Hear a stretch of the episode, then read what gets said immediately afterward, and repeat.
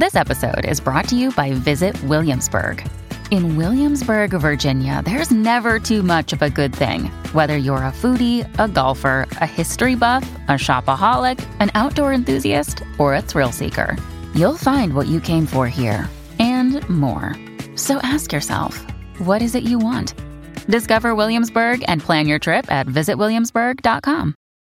Podclass, i podcast di classe editori. I mercati festeggiano una Fed colomba, Jerome Powell passa il testimone oggi a Christine Lagarde, Consiglio europeo in salita, le storie a Piazza Affari da Brunello Cuccinelli a Tim passando per Leonardo e infine Threads che sbarca anche in Europa. Io sono Elisa Piazza e questo è il caffè ristretto di oggi, giovedì 14 dicembre con 5 cose da sapere prima dell'apertura dei mercati. Linea mercati. In anteprima, con la redazione di Class CNBC, le notizie che muovono le borse internazionali. 1. Partiamo ovviamente dalla Federal Reserve di ieri sera, una Fed colomba che ha segnalato il tanto atteso pivot dai mercati e dunque segnalato tre tagli di tassi nel 2024 con l'inflazione che l'anno prossimo si prepara a scendere secondo le previsioni della Banca Centrale al 2,4% negli Stati Uniti. Bene, dopo la Fed di ieri sera le probabilità apprezzate dal mercato di un taglio dei tassi già a marzo sono balzate dal 40 al 70%.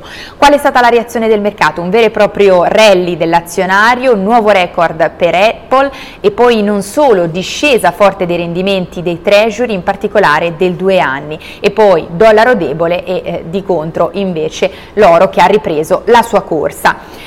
Vale la pena riavvolgere però il nastro perché eh, nell'arco di un anno c'è stata una forte inversione di tendenza, possiamo dire. Nel dicembre del 2022 la Fed alzava i tassi di 50 punti base e l'S&P 500 si preparava a chiudere l'anno sotto di 20 punti percentuali.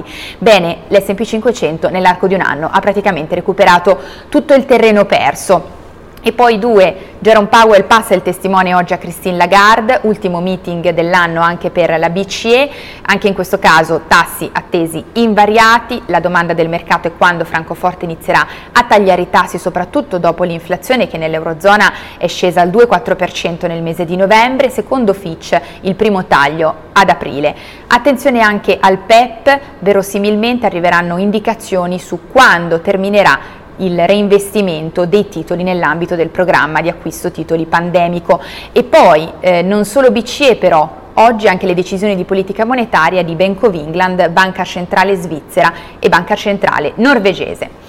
3. Gli occhi non sono puntati solo su Francoforte, ma anche su Bruxelles. Oggi e domani Consiglio europeo sta per partire questa mattina al centro il quadro pluriennale, il bilancio europeo al 2027, non solo, anche l'allargamento dell'Unione a partire eh, dall'Ucraina, insomma tante le tematiche, non è in agenda il patto di stabilità anche se le trattative restano sullo sfondo. Si va verso un Ecofin straordinario settimana prossima per trovare una quadra entro la fine dell'anno. L'Italia, Giorgia Meloni, non ha escluso l'ipotesi di veto. Ieri sera, in tarda serata, un incontro a Bruxelles alla vigilia del vertice tra Giorgia Meloni, Scholz e Macron.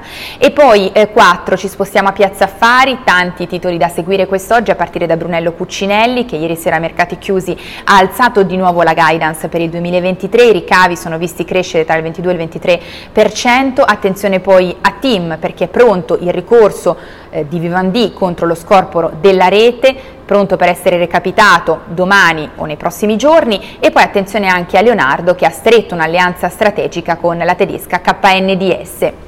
5 concludiamo con Threads che sbarca anche in Europa, stiamo parlando del social di microblogging su modello eh, di Twitter, ma è un social di meta, una vera e propria sfida di Mark Zuckerberg ad Elon Musk. È arrivato a luglio negli Stati Uniti e nel Regno Unito, in Europa arriva con ritardo perché abbiamo delle regole più severe per quanto riguarda il consenso degli utenti e la protezione dei dati eh, personali. Staremo a vedere come andrà eh, questo arrivo, anche perché quando è arrivato a luglio aveva raggiunto in 5 giorni 100 milioni di utenti, record assoluto per un social media, ma poi nell'arco di un mese erano scesi dell'80%. Staremo a vedere come andrà, eh, la sua forza sta nell'utilizzare, nello sfruttare la ricchezza dei dati degli account di Instagram.